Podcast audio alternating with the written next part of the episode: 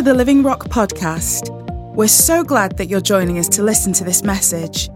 Whoever you are and wherever you're listening from, we trust that you'll be equipped, envisioned, and encouraged as you listen today.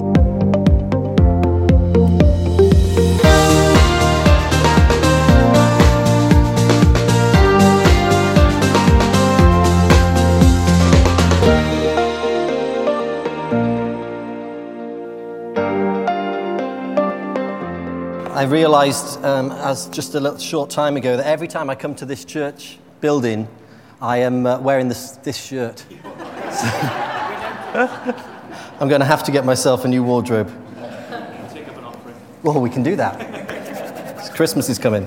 Christmas is coming. It's really good to be with you, and thank you so much for coming out tonight. Um, I hope what I have to deliver to you tonight is far more exciting than the, the latest Apple uh, product release of the iPhone that's out there or the Bake Off or whatever else is on TV. But I really appreciate you coming out and, uh, and spending this evening with me. Um, when David uh, wrote to me and asked me if I would come and talk, I was, um, I was quite intrigued that he actually gave me a, a framework to work within. Uh, you see, I'm a bit of a storyteller. I like to tell stories. I like to get into the story of things. And, uh, uh, and David quite rightly harnessed me in a little bit to kind of get to the point with you guys. And so he asked me to share on miracles and the church and to keep my feet firmly in the book of Acts. So we're going to do that this evening is keep our feet in the book of Acts. And I hope that when we jump in there and we begin to see the story of all the amazing things that happen in there, I will be able to find my wings and float around a little bit and give you some really uh, helpful tools uh, in order to, for you guys to reach out and see lives saved, uh, changed. So, the book of Acts um, is a book written, just to give you a little bit of background, there's some young people here and maybe some young people in the faith here. Uh, the, the book of Acts was written by a doctor, his name's Luke. Uh, and Luke was a traveling companion for Paul as he made his missionary journeys around. And, Paul, and Luke writes in such a way that he tries to give us as much information uh, in his two books um, about Jesus and the things that Jesus was doing. He's also the same Luke that wrote the Gospel of Luke. Some people say that uh, Luke's, the, the, the, two books were written for a purpose, and that purpose was that these writings would be presented in court on Paul's behalf to uh, stand up and be a witness for the, the growth and explosion of the Christian church as the message reached Rome. In the first book, uh, the Gospel of Luke, like I just said, um, he wrote all about the things that Jesus did. Uh, the book begins, and the book of um, Acts begins with this opening line. It says, Dear Theophilus, in my previous book, I began to tell you all the things that Jesus had begun to do. In this opening statement, I, which I really, really like, um, in this opening statement, Luke is making a statement about what the rest of the book of Acts is all about. He says, In my previous book, in my previous letter to you, I began to tell you all about the things that Jesus had begun to do. So, what he's saying is, and I'm going to continue to tell you all the amazing things that Jesus continues to do and has continued to do moving forward. In these opening lines, he's just making these, uh, this statement that the, the next phase of Christ's uh, manifestation and work in the world was not going to be in his physical self, but was now going to be manifest through you and me, through the church. And we know this because we've, we can read ahead. Some people have called this book the Acts of the Apostles, others have called it the Acts of the Holy Spirit. And they're, they're all most definitely involved in all of this. Um, but what Luke says in this opening statement is that this book is about the acts of Jesus, the acts of Christ and the acts of Christ moving through his people. It's a blueprint book. Um, it's a blueprint book that will help you grow individually, and it certainly helps the church grow corporately when we read into the things that happened in there uh, and, and see what are the little nuggets that have helped the church explode into growth throughout all the time. It's also a book that's completely full of miracles. Now, Luke's really, really accurate in the way that he writes. Nobody can call him a, a, a miracle monger, a storyteller. You know, he's not in it just for the, the, the, the, the flash of lights and the, and the show side of things. He's writing things that are really, really accurate. But in the things that he's writing, he's constantly talking about miracles. There's miracles in the beginning, there's miracles in the middle, and there's miracles in the end. And miracles get me really, really excited. I get, do you get excited about miracles? Yeah. I do. Miracles, signs, and wonders. These, these things, are, as we find, are the, are the very foundation of uh, what God needs sometimes for the growth of the church.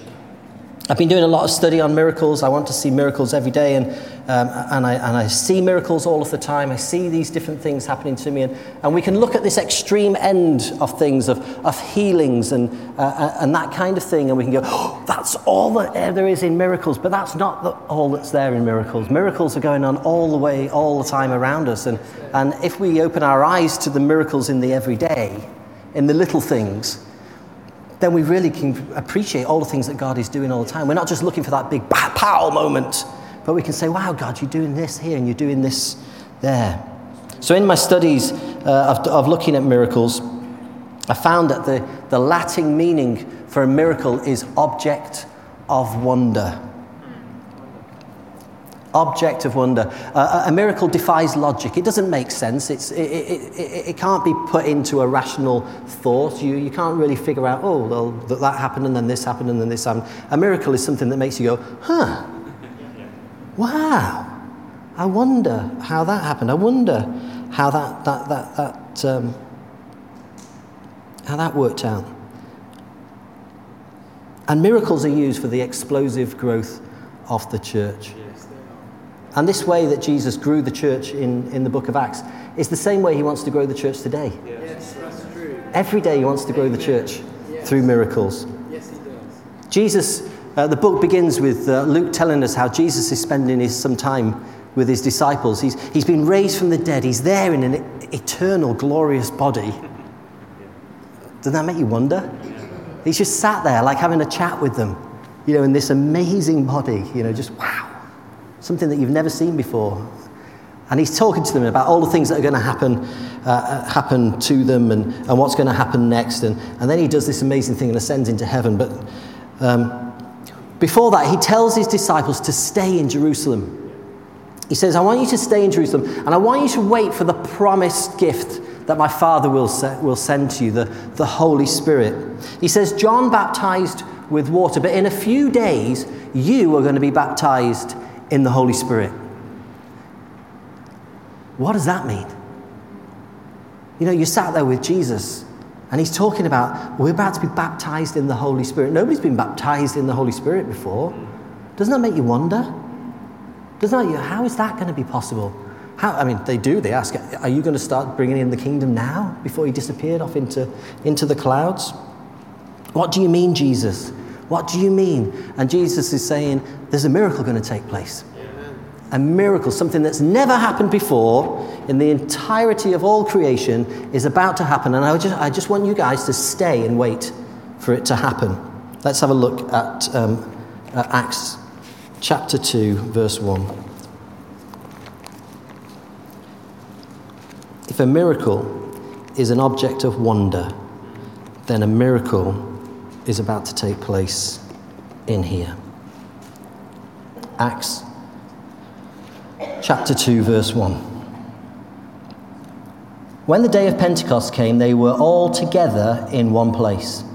Suddenly, a sound like the blowing of a violent wind came from heaven and filled the whole house where they were sitting. Is that normal? No.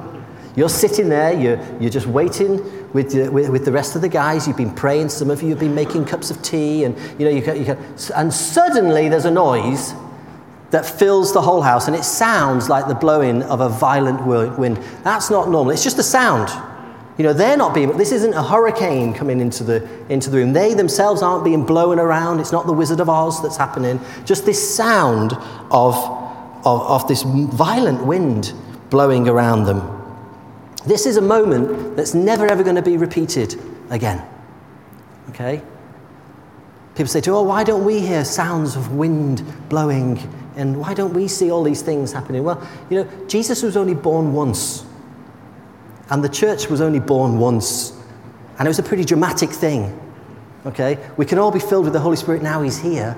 But this moment here, this, this birthing of the church by the Holy Spirit, this is not normal. This is amazing. It's not going to be repeated again. It's a supernatural birth of the church. It's a one of a kind experience.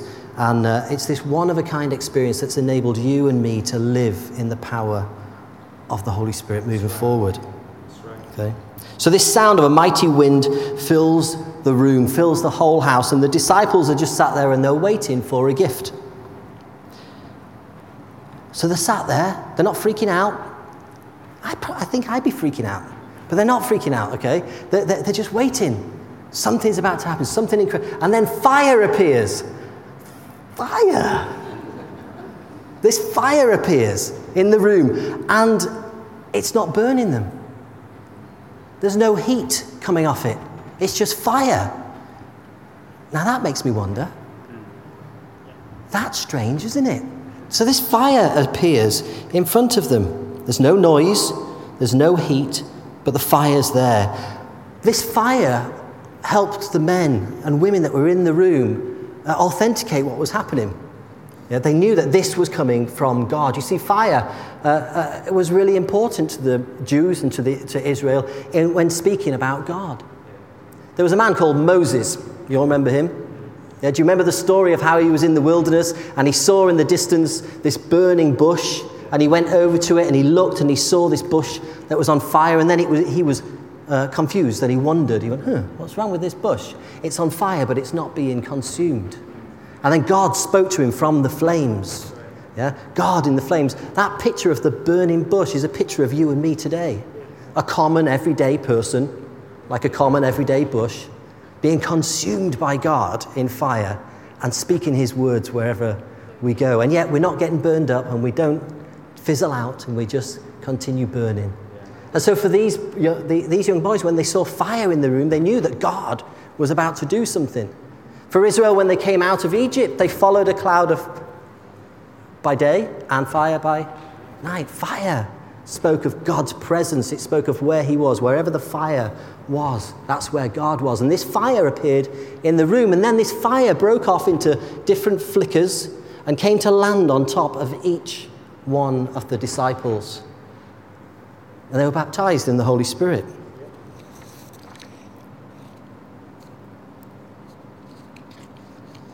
God wasn't outside of them anymore. I love this. You know, God was no longer a distant thing on the end, edge of camp, hidden in a tent.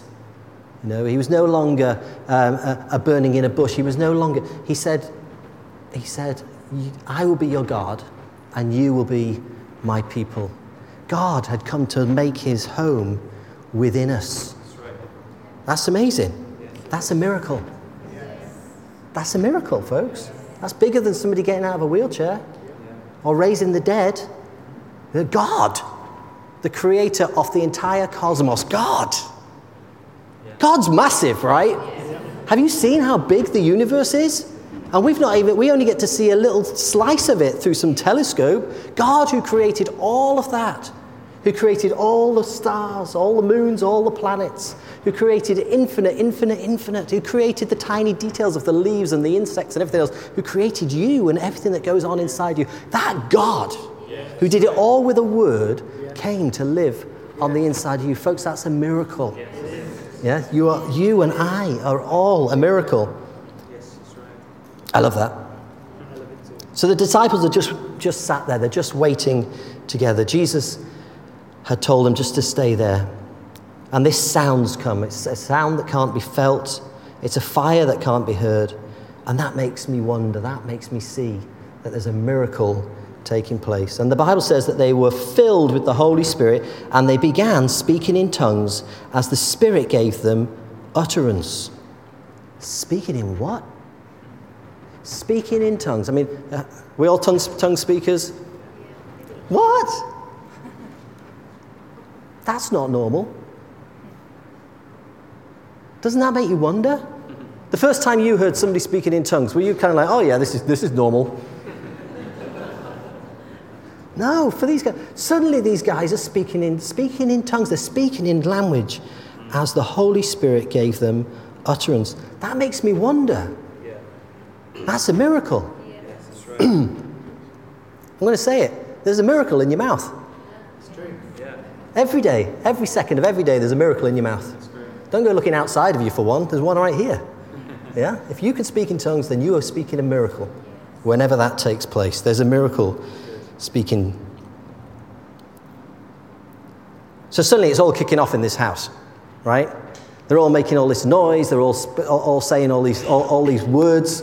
Um, do they understand what's, what they're saying? I don't think so. They're just whispering these mysteries to the Lord. They're talking all these things. But there's a party going on in the town, and these people in the streets around begin to hear the commotion that's going on in this one little house. And they gather around and they, they're, they're looking to see what on earth is all of this noise that's going on. And as they get closer, they begin to hear these people who are making all these noises, and now they're amazed because they hear them all speaking their language. Yeah? yeah? Let me just have a look at this yeah. with you. Luke, uh, Acts 2, verse 5. Now, there, now there, there were staying in Jerusalem God fearing Jews from every nation under heaven. And when they heard this sound, a crowd came together in bewilderment because each one heard them speaking his own language. That's a miracle. Yeah.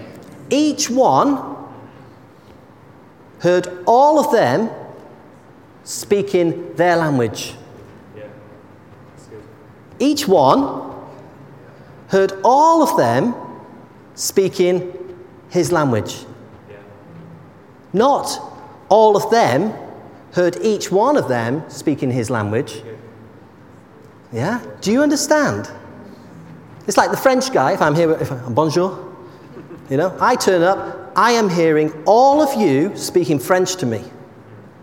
But at the same time, my Jewish friend hears all of you at the same time as me hearing French, here's you speaking in his language as well. And my German friend, he stood next to me and he hears all of you speaking my language to me. They were bewildered. Do you, get, do you, do you see that? That's a miracle. You know, that's a miracle. All of them speaking in his own language, utterly amazed. They said, Are these men who are, are these men not Galileans? Then how is it that each of us hears them in his own native language? That's a miracle. That's the miracle of tongues, folks. Yeah. I don't think that they were speaking all those different languages. I think they were speaking in tongues the same way we speak in tongues.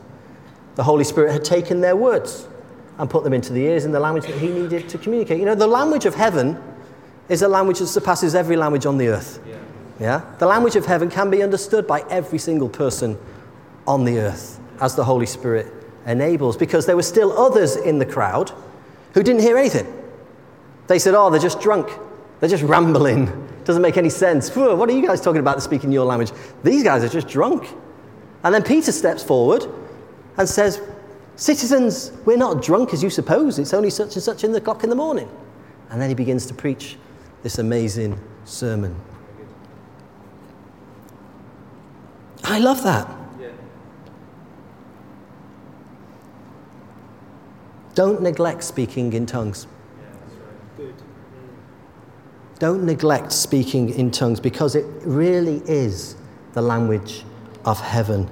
The miracle of heaven is in your mouth every day, every moment. I remember years ago, well, many years ago, over 20 years ago, I was in Lutterworth in a pub.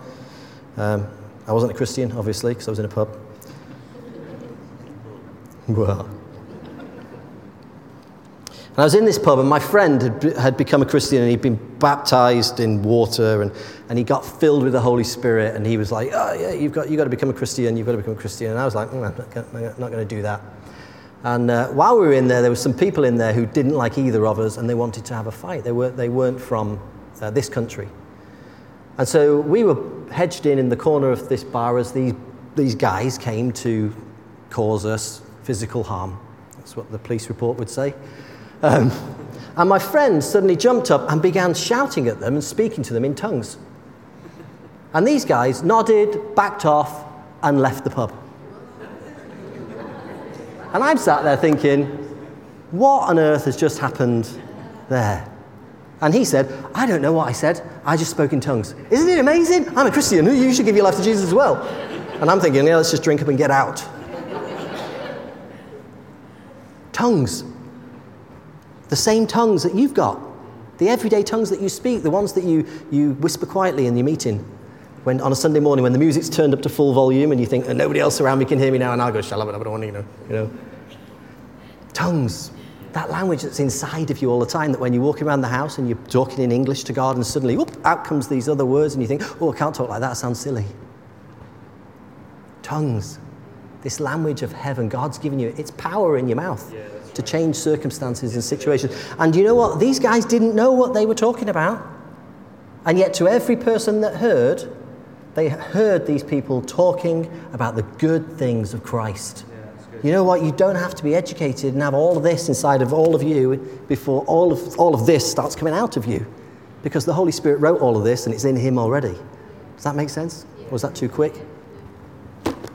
You're still awake? You're still with me? Yeah. Okay.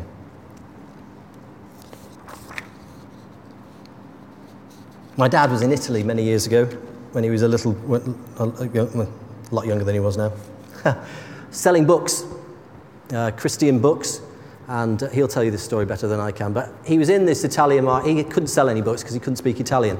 He was rubbish. And so he was getting very, very hungry because the only time he could eat was when he sold books. And so he wasn't selling any books, so he wasn't getting any, uh, any food. And so he found himself in the middle of this market square, this town square in, in, uh, in Italy, in a, in a town, trying to sell these books. And uh, people kept, Italian people kept coming up to him, and uh, he just, meh, meh, books, mm, you know, typical Brit. And um, one of the people got offended because he wasn't selling Catholic books, you know, with the big C. He was selling Christian books with the small c.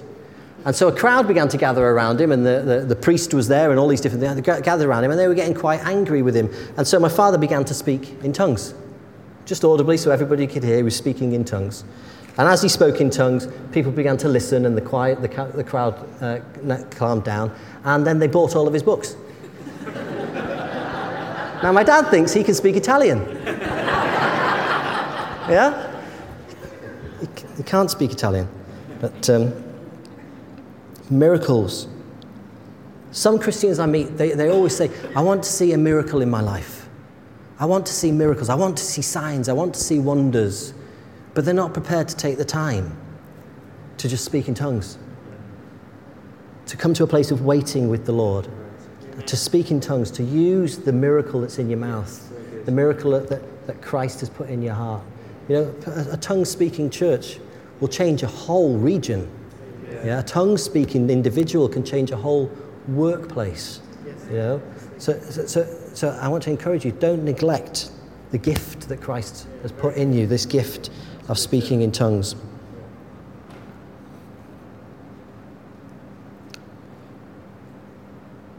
Speaking in tongues is a, an active form of waiting on the Lord.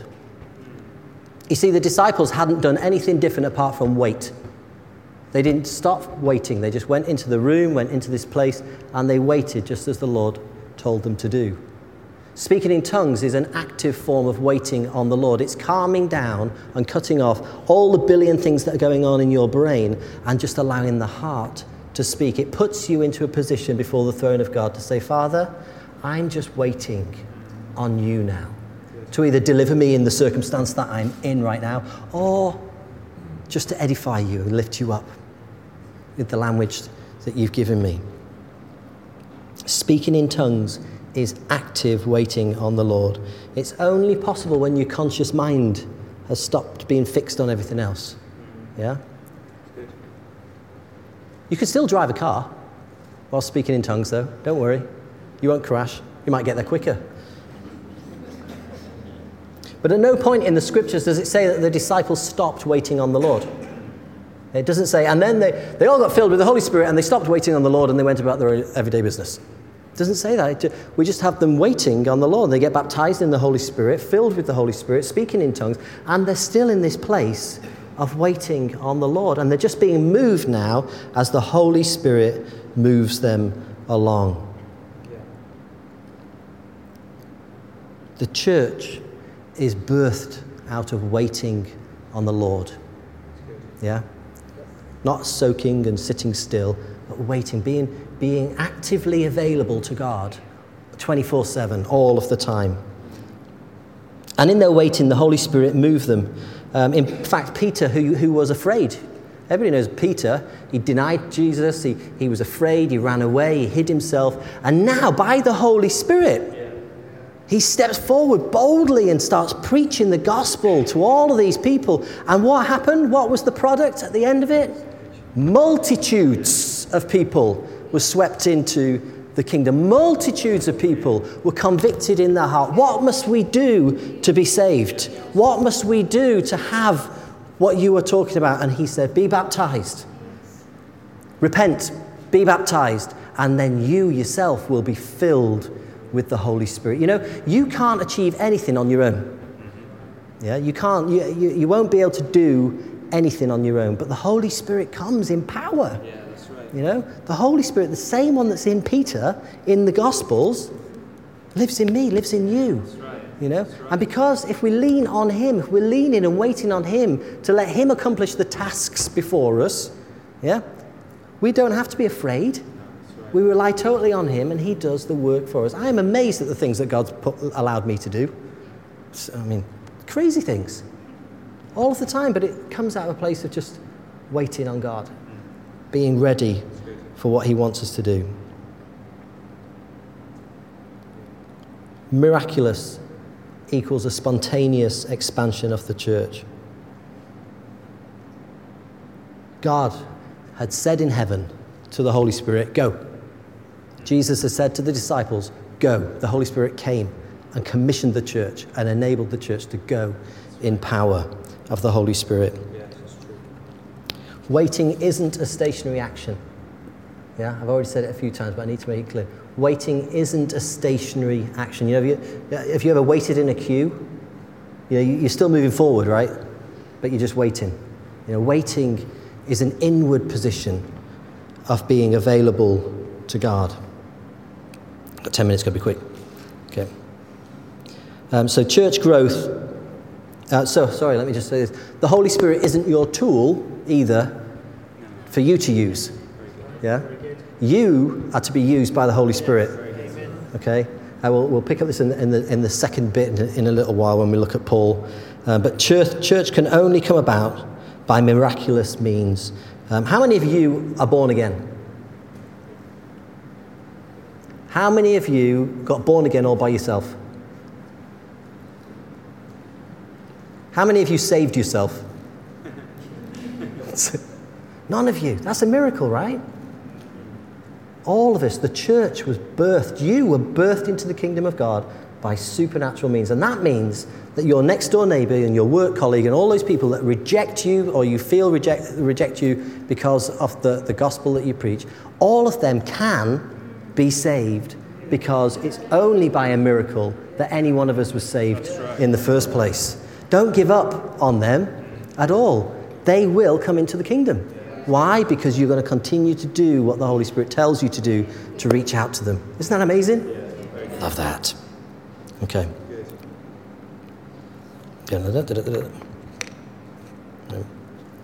Um, if we go through the motions of just doing church, um, if we're just coming along to meetings on a Sunday, singing our six songs, putting our hands up in the air at the right moment, if we're just going along to uh, clubs and, uh, and, and social outreaches, if, if all we're doing is barbecues and, and meeting in our homes for different uh, social occasions, we're not a church. We're just a social club. Yeah, the church minus the Holy Spirit is just a social club, and and you know numbers will be up to, uh, uh, as good or as easy as the as the membership can be to get in. Yeah, A church will grow very quick. A, a, social club church will grow very, very quickly if the demand is very, very low for membership. Yeah. It's very nice to come to a, a church that does stuff. Um, but if we just choose to move in the Holy Spirit, then a different kind of community emerges. You know, a completely different kind of emer- this kingdom community emerges that's full of power. Don't be afraid. Don't be afraid of putting God first in your life, um, because nobody who put God first lacked anything in the long run. Our natural resources that we have, they, they become secondary to the spiritual resources that we have in heaven, which means that we can willingly share what we have with others in order to see them added into the kingdom. We can willingly share the excess that we have, or even the little that we have, because we know that our Heavenly Father will provide for our needs. And He'll provide for our needs through other people in the church. It doesn't just fall from heaven, although I won't tell that story, but stuff does fall from heaven. He supplies all of our needs according to his great riches. Let me just move on a little. Let's show you that. Acts 2 42 says this They devoted themselves to the apostles' teaching and to the fellowship, to the breaking of bread and to prayer. Everyone was filled with awe, and many wonders and miracle signs were done by the apostles. All the believers were together. They were all together at the beginning. All the believers are together now and had everything in common. They sold their possessions and goods. They gave to anyone as he had needed, and every day they continued to meet together in the temple courts. They broke bread in their homes and together had glad and sincere hearts, praising God and enjoying the favor of all the people. And the Lord added daily to their number those who were being saved. I might pick this up again in a minute, but I'll just say it now. Um, this coming together all the time, they weren't just coming together for meetings, meetings, meetings, although they did have meetings. They came together to, to remember the Lord. This meal that they had together was always to remember, it was always an act of waiting. It was an, it was a, an act of continually positioning ourselves spiritually to say, You're first. I'm waiting on you. Father, thank you for what you've done. Let's have this meal together. You know, they, they, they were together. Only the Holy Spirit can put together different people from different cultures at different times and different experiences. You know, only the King, uh, uh only the Holy Spirit can put the rich and the poor together, and they all live together, all happy, happy, happy, happy, happy, happy. Yeah. Um, only the Holy Spirit can do that. Without the Holy Spirit, you won't be able to accomplish any of that. But with the Holy Spirit, you can do all of that. But do not neglect waiting on the Lord, speaking in tongues, and being available to Him for all the things that He wants us to do. Okay, I can see some of you are around a little bit here, and I've gone for 25 minutes. So we will have a little leg stretch for five minutes. Is that okay? A little chat amongst yourselves, and then we'll come back together and we'll uh, wake up back in the room. Okay.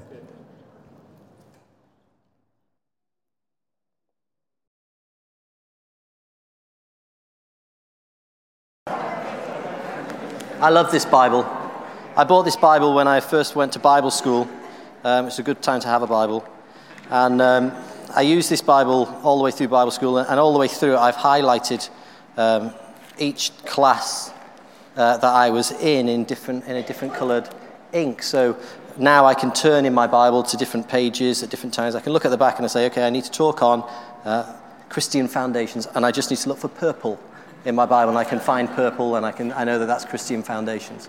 So I've taken this Bible. This Bible's traveled all over the world with me, and I lost this Bible two years ago in Cuba. And um, I was a bit upset at the time of losing, losing the Bible. Um, not, there's nothing magical about it, it's just something that you've invested time into and, uh, and everything else. So anyway, I went and got myself another Bible, as you do, and I've been preaching from the Voice Bible for the last two, two years.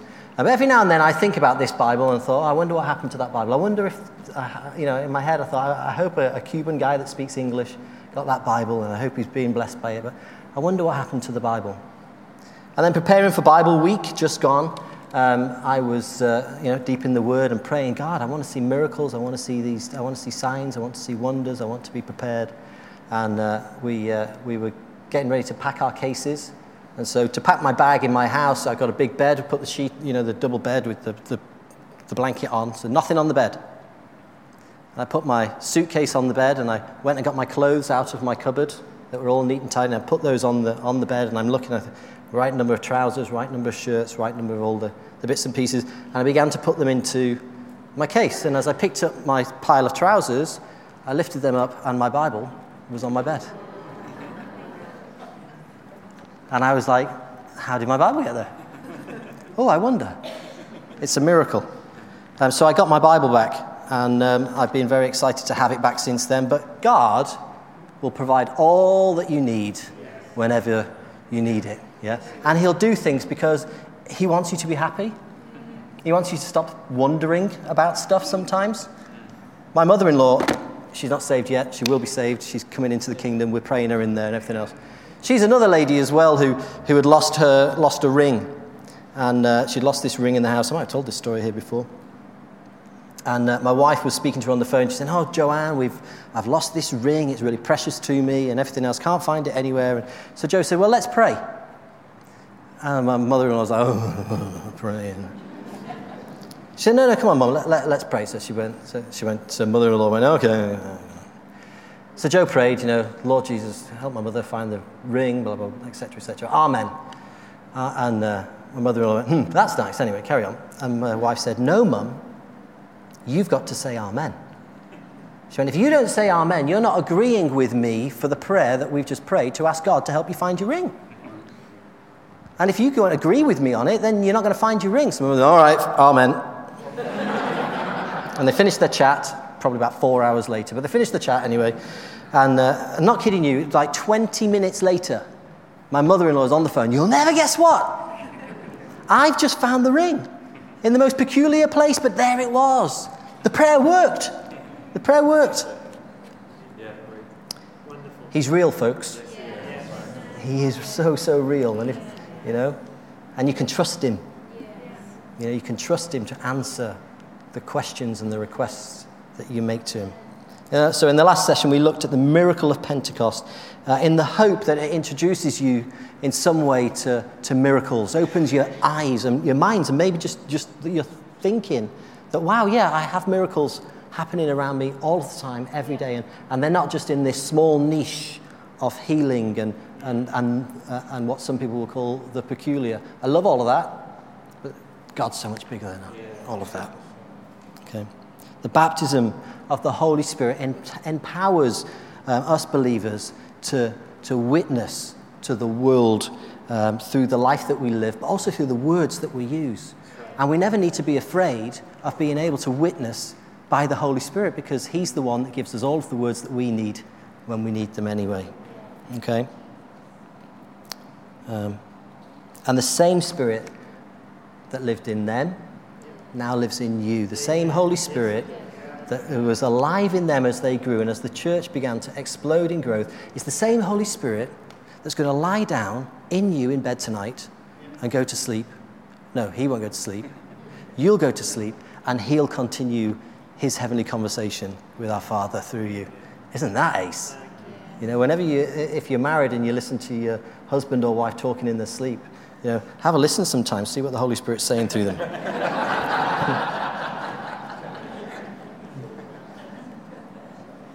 But the key for us to, to live in miracles um, is that we must hold this inward position of waiting on the Lord and waiting on Him alone to, to move within us in our everyday life. Um, uh, uh, some people say that uh, God's got a plan for your life, or there's a, uh, God's got a plan for your life. Uh, he has one plan.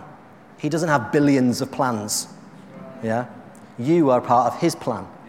Yeah? So God's plan for your life is just for you to be in His plan in the world, okay? So, so you can next time you can say it to somebody, God hasn't got a plan for your life. He's just got His own plan. I like that. I like being in, in His plan. You know, I like, I have, I have a little notification that pings on my phone in the morning that reminds me to pray and just ask God, Father, I'd like to be a part of your day today. Can I come with you? You know? You pray those prayers? Father, I want to be a part of your day today. I don't want you to be a part of mine. and what I've got. I've got loads of things on, uh, but I want to be a part of your day today. Can I be a part of that plan with you? Can I be a part of that with you? Right, we're going to skip forward to Acts chapter 9 because we haven't got all night to do the whole Bible. All right, we're going to skip forward uh, and we're just going to, uh, uh, we're going to look at Saul's conversion because this was another miracle intervention of God. And we can, you can read about it in Acts chapter 9, verses 1 to 9. But, as the, but in this story, we've got Saul. He's going down to Damascus. He's on the Damascus road, and he's been given the authority by the high priest to go and arrest all the Christians. And while he's on the road, he's suddenly confronted by this blinding light. and this voice shouting out to him, Saul, why are you persecuting me?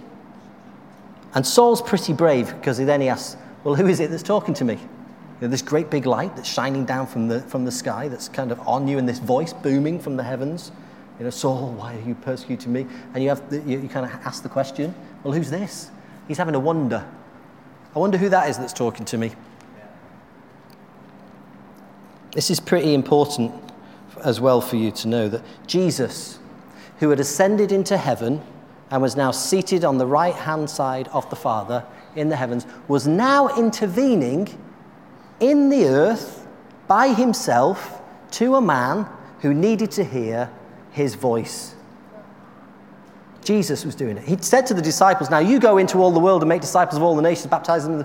Uh, oh, no, no, no, no, no, no, we go. Yeah? But now he was doing it himself. What does that tell me? It tells me that Jesus is still involved in the world today.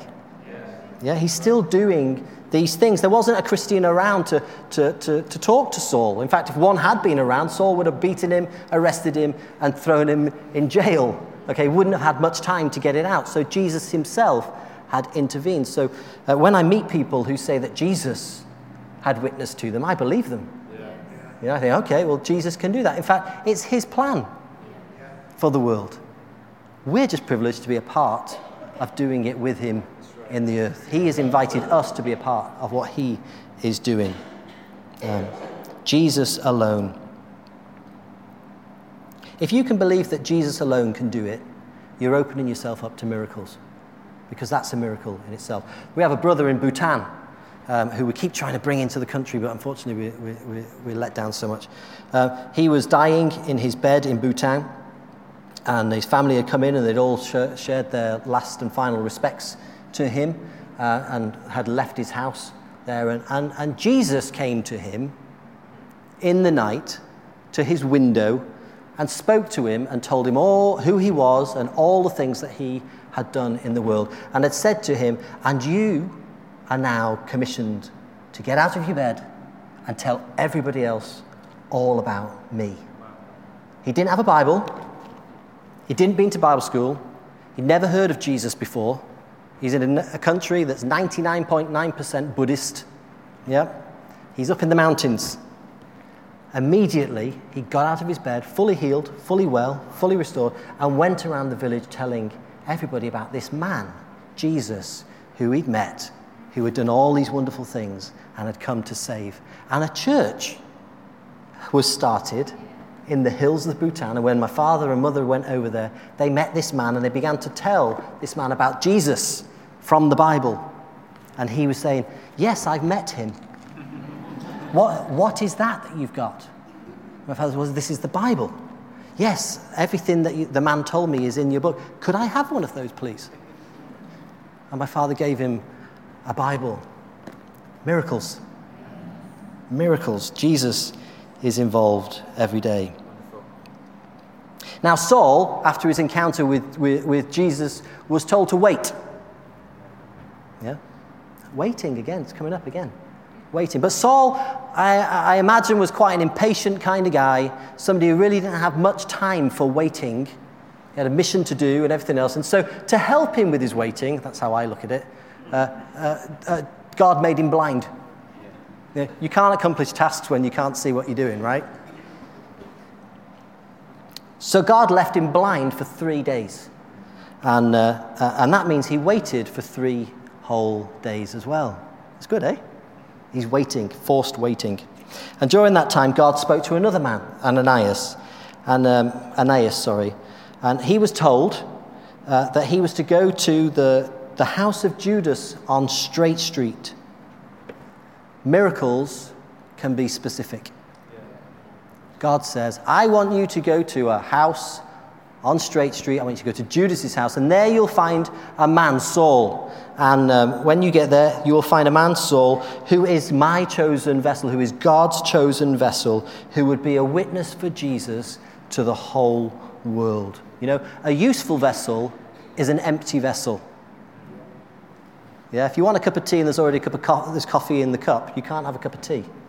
Right? It needs to be empty in order for the tea to go in. Three days of blindness and waiting for nothing but God's next instruction emptied Saul of himself and made him a useful vessel for the Lord's work. It emptied him of them and made Saul useful.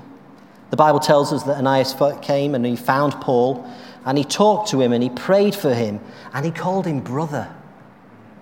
You know, don't be afraid when God tells you to go and talk to somebody. Don't think, oh, well, I can't talk to that person because he might reject me.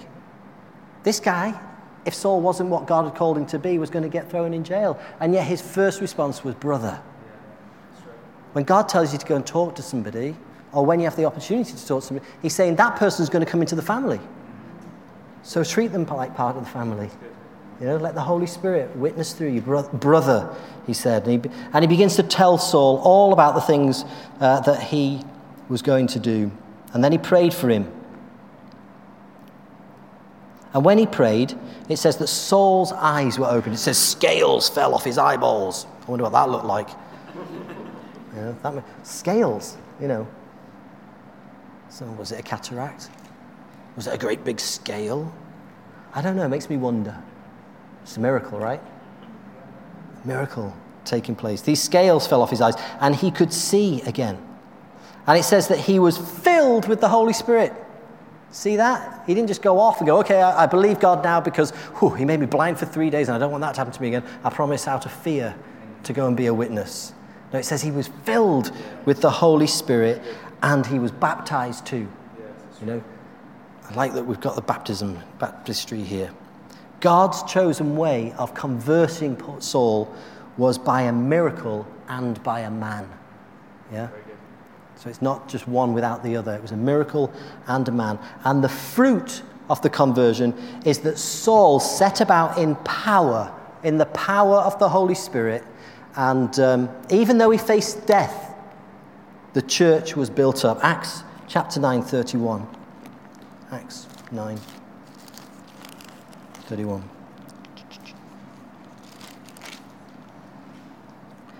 says this and the church throughout and the church throughout judea galilee and samaria enjoyed a time of peace it was strengthened and encouraged by the holy spirit and it grew in numbers living in the fear of the lord the effect of a holy spirit super life if you like i love that holy spirit superpower life is that the church is built up, the, the, that numbers are added, that believers are brought in, that there is peace amongst the people, and there's fear in the Lord.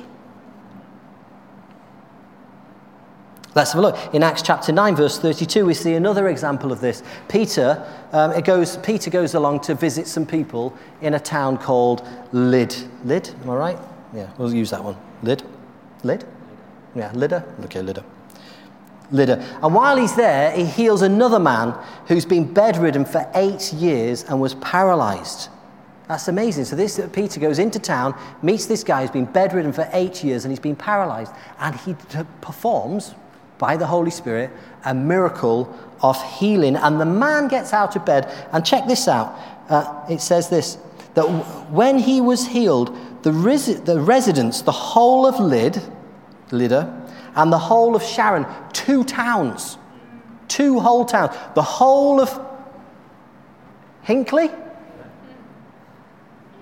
and the whole of Burbage believed in the Lord because this guy was healed. That tells me something. It tells me that that guy was known in the towns. Yeah, he, he, he, he, they must, he must have, people must have known about him. If you've been paralyzed for eight years and you're bedridden, people are going to have to look after you. You know, they're going to have to bring you food. They're going to have to care for you. They're going to have to care for your family. The, the, the, this man was known for, for, for being ill. And when he was healed, people were like, yes, fantastic. We don't have to care for him anymore. And then they all get saved and they're all caring for one another. Yeah? The t- a whole of two towns came in. A healing sign saw the church grow. You know, a healing sign saw the church grow. Whenever you look at healing in the Bible, I'm just going off, off, off track here, you'll always see healing equals church growth or healing equals people being saved. There are very few instances where healing occurs just for the members of the church. Hmm. Yeah, there are very, very few. There are, there, there, I believe there, there are two instances of a healing taking place just for the benefit of the body. Yeah? The rest of the time, healings are taking place for the benefit of the world to be reached. Again, don't narrow yourself down to just healing in the body in the, on a Sunday morning in your meeting. Don't try and squeeze, just keep squeezing God into the last 10 minutes of the meeting after the word's been preached. You know, healing, you all have a miracle in your mouth and you got healing in your hands. That's what the Bible tells us. So when you pray for people, expect them to be well because that's the promise of God. Amen. Yeah? And expect them to be well for the purpose of salvation. Yeah? There's a lot of YouTube videos out there of people being healed, but they're not getting saved. Like, whoa, isn't that great? Look what Jesus just did right now. He healed that guy in the street. But the guy's still going to hell. Albeit with a, with a good body. Always make sure that the gospel is attached, the good news of the gospel. And if you go in prepared, when I lay hands on this person and they are well, I'm going to make sure that Jesus gets the credit so that they can come into the kingdom. Very good. Yeah. So, two whole towns have just been saved because of a miracle taking place, a healing sign. Uh, now, the great thing I like is that Peter just moved on. He didn't start a life group, he didn't plant a church, he didn't. He two whole towns just got saved, man. You know, you could have a mega church. We, we need to build a center. No, he just left them to the Holy Spirit. You know, why? Because the Holy Spirit is the teacher, he's the comforter, he's the guide. Yeah, and there are plenty of other ministries coming through to help the body as they went. But he moves on anyway. Um, he moves on and he goes to Tabitha's house, a lady called Tabitha, and she's in another town. Now he goes to her house because Tabitha's dead. And uh, so, so he, ne- he was needed in her house. Tabitha's dead, right? She was a good lady. Uh, she did lots of good work, good charity work in the community. She was well liked by lots of people that were around. But unfortunately, she died. And uh, because she died, uh, she'd also been prepared for burial which uh, means that she'd been dead for at least half a day. Um, so she was prepared, to, prepared for, for, for, bur- for burial. And so as Peter was there, these people had called him to the town. The town is called Joppa. And so he goes down to Tabitha's, uh, Tabitha's house, and when he gets there, um, he goes into the house. And he says, and it says, he knelt down by the bed next to, the, next to where the body was and he waited on the Lord. He positioned himself first and foremost to serve the Lord. He made himself available to him and what the Lord wanted to achieve. Yeah? We don't know how the, we know what the end of the story is. He didn't know what was going to happen in that moment. He was just in the room with a dead body. But he prayed. He prayed. And then he turned to the body and he said, Tabitha, get up. I'd love to be all Pentecostal and shout that, get up! But uh, I'm, I'm not going to do that tonight. get up. And guess what? She did. She came back to life. She got up and she, she went out and showed herself to everybody. And the fruit of that was many people in the town gave their lives to the Lord. Many people believed the fruit of the miracle was healing. Prayer is a conversation with the Lord. And it involves more listening than it does talking. Yeah? We, uh, we have to go, all right, I'm going to my room to pray. And you start throwing your prayer requests up there. You say, sorry, you might say a quick thank you first. Thank you God for saving me. Anyway, here's the list. Here it comes. Yeah? But prayer, and this is God, remember? The creator of everything. You know, we tried to draw, I tried to paint a really big picture of him, and he's much bigger than that himself. God, he, he knows what's going on. Yeah. All right? We'd be better just listening to Him as much as we can. We would be better just let our prayer life be a, a life of waiting on Him and listening to Him. Yeah? The miracle ways of God come through a church that is waiting on Him. Not a stationary action, but a church that's disciplined in prayer, disciplined in having its ears open to hear what the Holy Spirit is doing. And then when they've waited, when they've heard, they move in the ways that, G- that Jesus has asked them. They don't just listen to a prophetic word that comes in power and demonstration to them and go, oh, that's nice. We'll wait for the other side of the room to pick up where that is. They move on the word that God's given them. They get excited about the word that God, God's given them. They get excited about the things that God's promised them, and they put into action the things that they can to see that word be brought to life. Amen. Amen. You can do it, guys. Yes, that's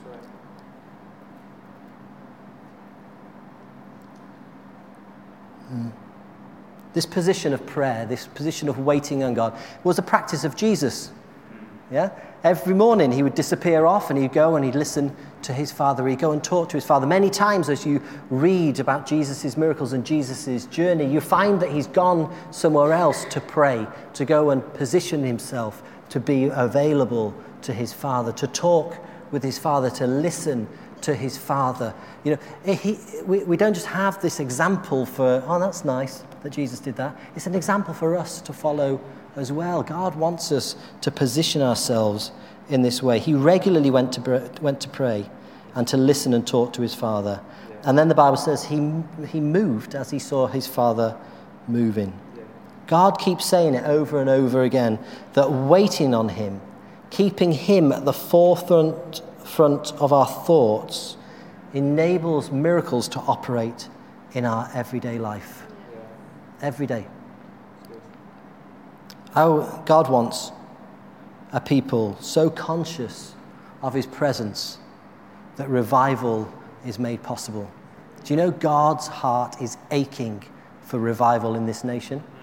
It's aching to see a people who are so conscious, have chosen to be so conscious of his presence in their everyday life that, that, that revival only, that's, that's, that's the only thing that can happen.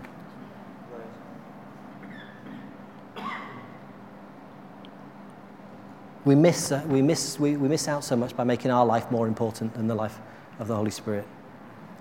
You know, we, can, we, we do, we really do. You know, I could point, my, I could point my, my, my finger, I could point the finger at me as well some days. Lots of days. Oh, I made my life more important today.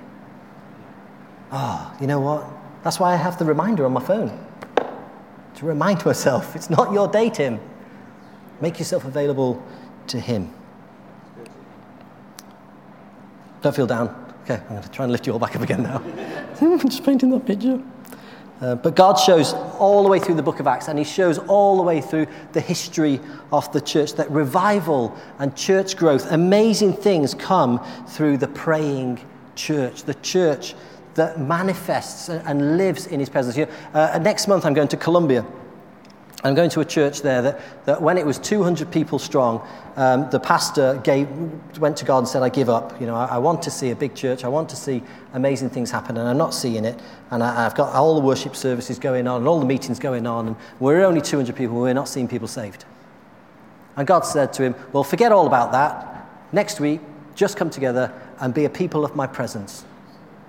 And so he gathered back together that week and he told everybody in the church, We're not going to do the songs, we're not going to do this, we're just going to pray. And we're going to seek God for his presence. And then the following, after they did that, the following week, the, the, the, there was a program put together as normal. There was songs and singing, but they were, came together to pray. They came together to be a people who just wanted God to be the forefront of their minds. So when I get there, it's a church of 150,000 people now. Why? Because God God is hungry for a church. He's hungry for people who will just make him number one in the meeting or number one in the gathering. Yeah? People, be a people of his presence, be a people. And miracles, boy, I'm looking forward to seeing them in, with my own eyes. But every week it's miracles, miracles, miracles, miracles, all the time. We've got to stop thinking that we can squeeze God into the last 15 minutes of a meeting. The church needs to discipline herself on waiting on the Lord. We need to come back to this place of Father, you first, me second. Um, how long will you wait? How long will you position yourself? God might challenge you to do something extreme. Ooh. I don't mean, you know, extreme as we see in the news. But God might challenge you to say, Look, I want you at a certain time every day just to come and sit in my presence and don't move from my armchair, read my word, listen, close your eyes, and listen for my voice. And I want you to do that all of the time. There, there, there, there are some people that I know that have locked themselves in toilets with the lights off and d- denied themselves, and they've not come out of the room until God spoke to them. Yeah? It's extreme, right? Oh, I can't do that. I haven't got time for that. You have. Yeah? Yeah, I'm, I'm, not saying he's calling all of us to go and do those crazy things, but just do the thing. You know, they, they, a discipline is, is often a hard thing to begin with before it becomes a habit. Yeah? A discipline of talking in tongues, speaking in tongues every day. Right, this, uh, my friend Jordan, you might have met Jordan, I think he's been, he spoke here. Um, he disciplines himself. When I first met him, he said, Tim, I, every day I am speaking in tongues for 15 minutes without interruption. Do you know what? That is a very hard thing for the church to do today. It's just to speak in tongues for 50, just speak in tongues. He said, I'm disciplining myself to speak in tongues for 15 minutes every day. And I thought, wow, that's a bit crazy. He said, yeah, but because I want to speak in tongues all of the time, every day. Yeah? But I have to first get into the habit of not letting my mind rule over. Okay? Uh, Blind for three days is pretty extreme, isn't it? You know, in today's book, you know, if you were blind for three days, what's work going to say tomorrow? You know, that's pretty, that, that, that's pretty extreme. Sitting and waiting in an upper room is pretty extreme. Yeah? But that's what God needed. He needed empty vessels, people who were willing just to receive from Him. Okay? You know, dying on a cross is pretty extreme, but it was the only way.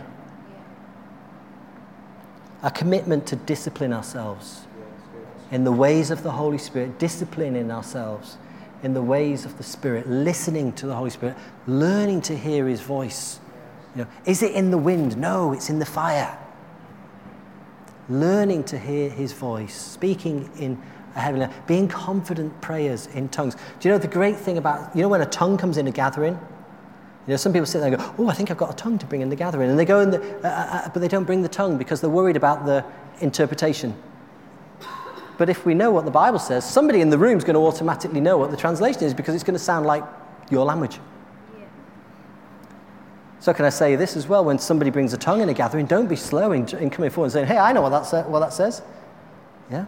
Discipline yourselves in the ways of the Spirit. Okay. Daily they went to the temple courts. Daily they disciplined themselves to be together. You know, their time was three o'clock in the afternoon. That was their time to go and pray, every, uh, three o'clock every afternoon. Peter went up at the, onto his rooftop at his traditional time. He put the, they put things into their calendar. And it's not religion, they just put things into dis, to discipline themselves so that they were constantly available to God. And you know what? When Peter went up onto that roof, what was the fruit? Cornelius and his whole household were baptized and added into the kingdom community. And the gospel went from a Jewish people out into a Gentile nation. Right. Folks, it's 2104, so I have to stop talking. The Holy Spirit, God, yeah. wants to visit you. In power. Amen. He doesn't want to visit you in a meeting in the last 10 minutes. He wants to meet you every day in power. Amen. And He wants you to be available. That's His invitation to you. If you will make yourself available to me, then I will come and live through you. Yeah? That's the invitation from God. That's the invitation from here. And if you live for Him in this new way, this exciting way. And I know every single one of you came into this life because this is the life you wanted to live. But if you live this life, the church in this area and the areas beyond will grow and grow and grow. And it'll grow through the amazing miracles and signs and wonders, not done by a few, but done by everybody. Amen. Amen.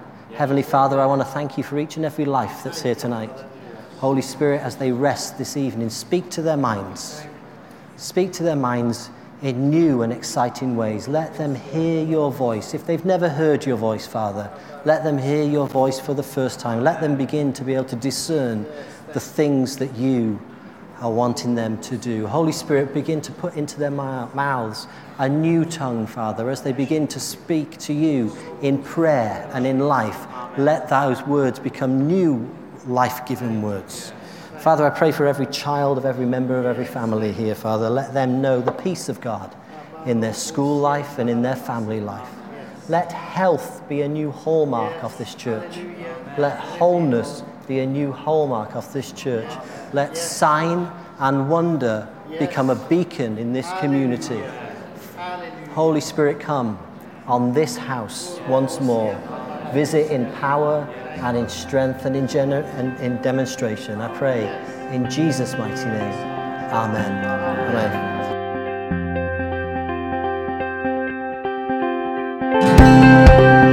Thanks for joining us today. There's so much going on at Living Rock Church, and we'd love for you to be involved.